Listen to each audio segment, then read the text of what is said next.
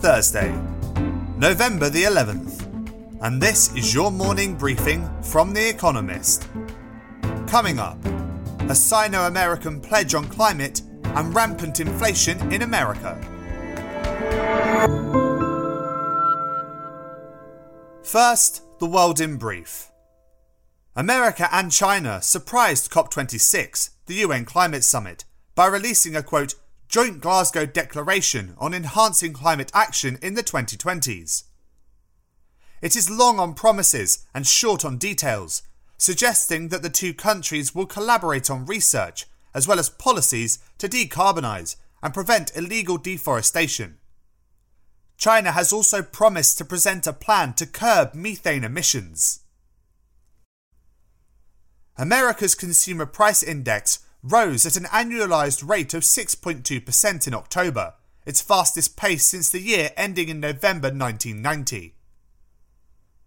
Disruptions to supply chains caused sharp increases in the price of energy, food, shelter, and vehicles. Prices rose by 0.9% between September and October, compared with only 0.4% between August and September. The head of Iran's Environment Department told the BBC that his country will ratify the Paris Climate Agreement only if Western governments remove the economic sanctions they have imposed to deter its nuclear program. Iran, the eighth largest emitter of carbon dioxide, acknowledges the urgency of tackling climate change, but argues it cannot afford to join the global effort under the weight of its economic blockade. Unemployment in Australia jumped to 5.2% in October from 4.6% in September, a bigger increase than analysts had forecast. The economy shed 46,300 jobs despite lockdowns lifting. But this could be darkness before dawn. Bjorn Jarvis, the head of Labour Statistics, said, quote, The increases in unemployment show that people were preparing to get back to work. Shares in Rivian leapt from their offer price upon its listing in New York, giving the electric truck startup a larger market capitalization than Ford. By raising $11.9 billion, Rivian's IPO became America's largest since 2014. The euphoria, despite Rivian's admission of stonking losses, having only started deliveries in September, demonstrates investors' ravening enthusiasm for electric vehicles. Financial filings showed that Elon Musk, the founder of Tesla, another electric vehicle maker, sold about $1.1 billion worth of shares this week. That should cover American tax he will incur by exercising options set to expire in August 2022. The mercurial Mr. Musk had staged a Twitter poll at the weekend asking whether he should sell 10% of his shares. This sale was far smaller, and set in motion in September. Russia made it clear whose side it was on in the Belarus Poland border crisis by dispatching two bombers to patrol Belarusian airspace. The EU is considering imposing sanctions on Belarus, which it blames for an influx of migrants across Poland's border. While recriminations fly, hundreds of migrants remain trapped near the border in freezing conditions. Figure of the day 75%. The percentage of executives working remotely who want to get back into the office three days a week or more. Only 34% of non executives felt the same way. Why are bigwigs so much keener on the office? And correction. In Wednesday's edition of Espresso, we wrongly identified Ashleigh Barty as the Olympic champion of women's tennis. Belinda Bencic is the current champion. Miss Barty is the highest ranked female player in the world.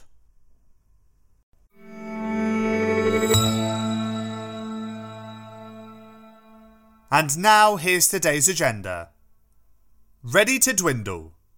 Singles Day. For Chinese shoppers, Thursday is the happiest day of the year. For many retailers too.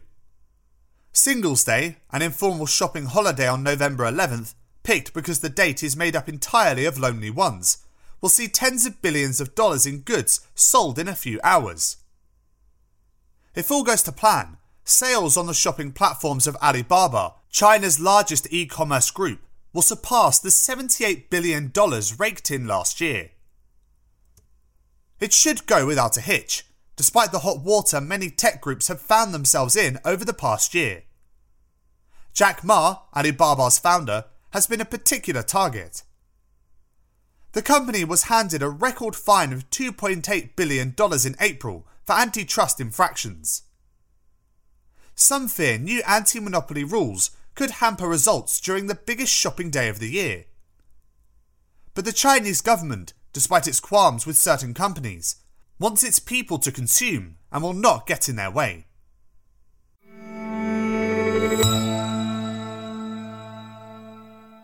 Good neighbours?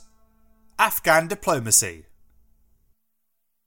Rival international meetings this week will try to address Afghanistan's impending catastrophe. The World Food Programme, a UN organisation, has warned that the country could become, quote, hell on earth, with 23 million people, quote, marching towards starvation. The competition between the gatherings shows that, though on the brink of disaster, Afghanistan is still at the mercy of geopolitics. On Wednesday, India hosted diplomats from Iran, Russia, and Central Asia. Pakistan, India's old rival, and China, Pakistan's ally, were absent. They will go to the more heavyweight of the meetings in Islamabad, Pakistan's capital, on Thursday. The Taliban's foreign minister and America's representative to the region will also attend the Taliban will be urged to make their government more inclusive of other factions, a point on which they are unlikely to give ground. Without more balanced leadership that could prevent renewed war, Afghanistan's woes may yet redouble.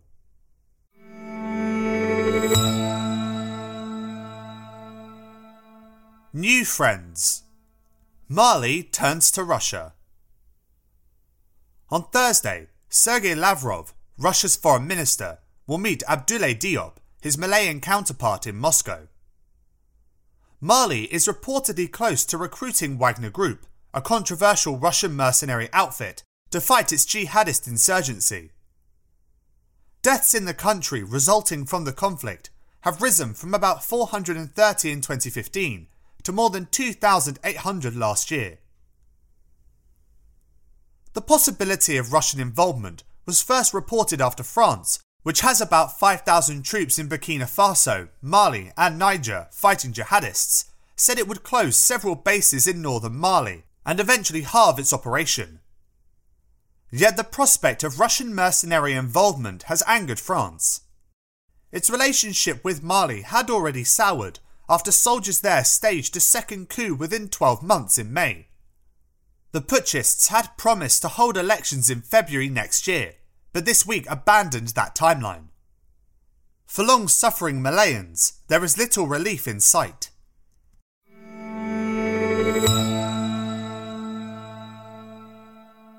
What a drag.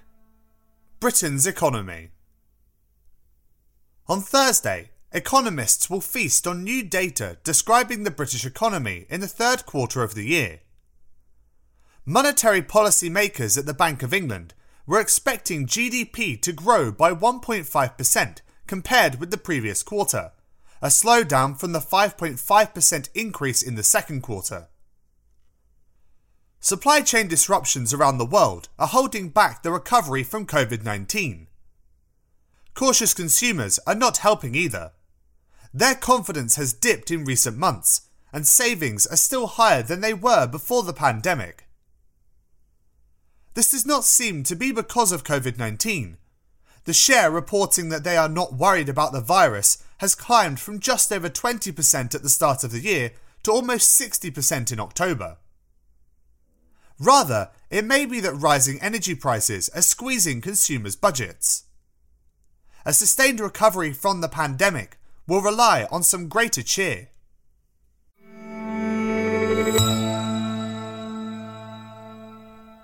Video killed the radio's charm. Podcasts on TV. Television directors have snapped up another crime podcast.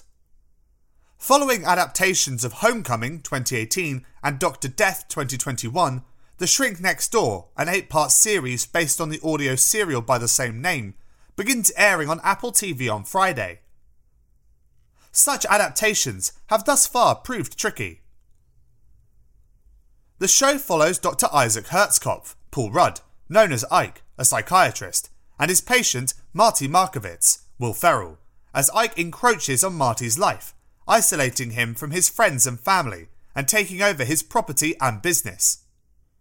The story came to light when Joe Nocera, an American journalist, learned his neighbour in the Hamptons didn't own the house where he lived, but seemed to have taken it from the man he had thought was the gardener. The show's jocular casting reimagines the encounter as a dark comedy, eliminating Mr. Nocera and the investigative angle that had hooked listeners devotees may miss the skin crawling sensation of true crime.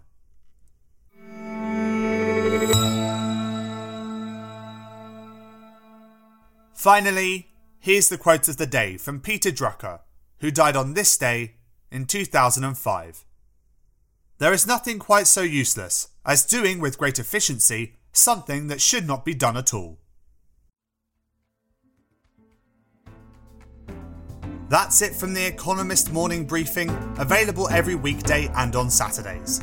You can hear interviews and analysis from our journalists, including our current affairs podcast, The Intelligence, by searching for The Economist on your podcast app, or by asking your smart speaker to play the latest Economist podcast.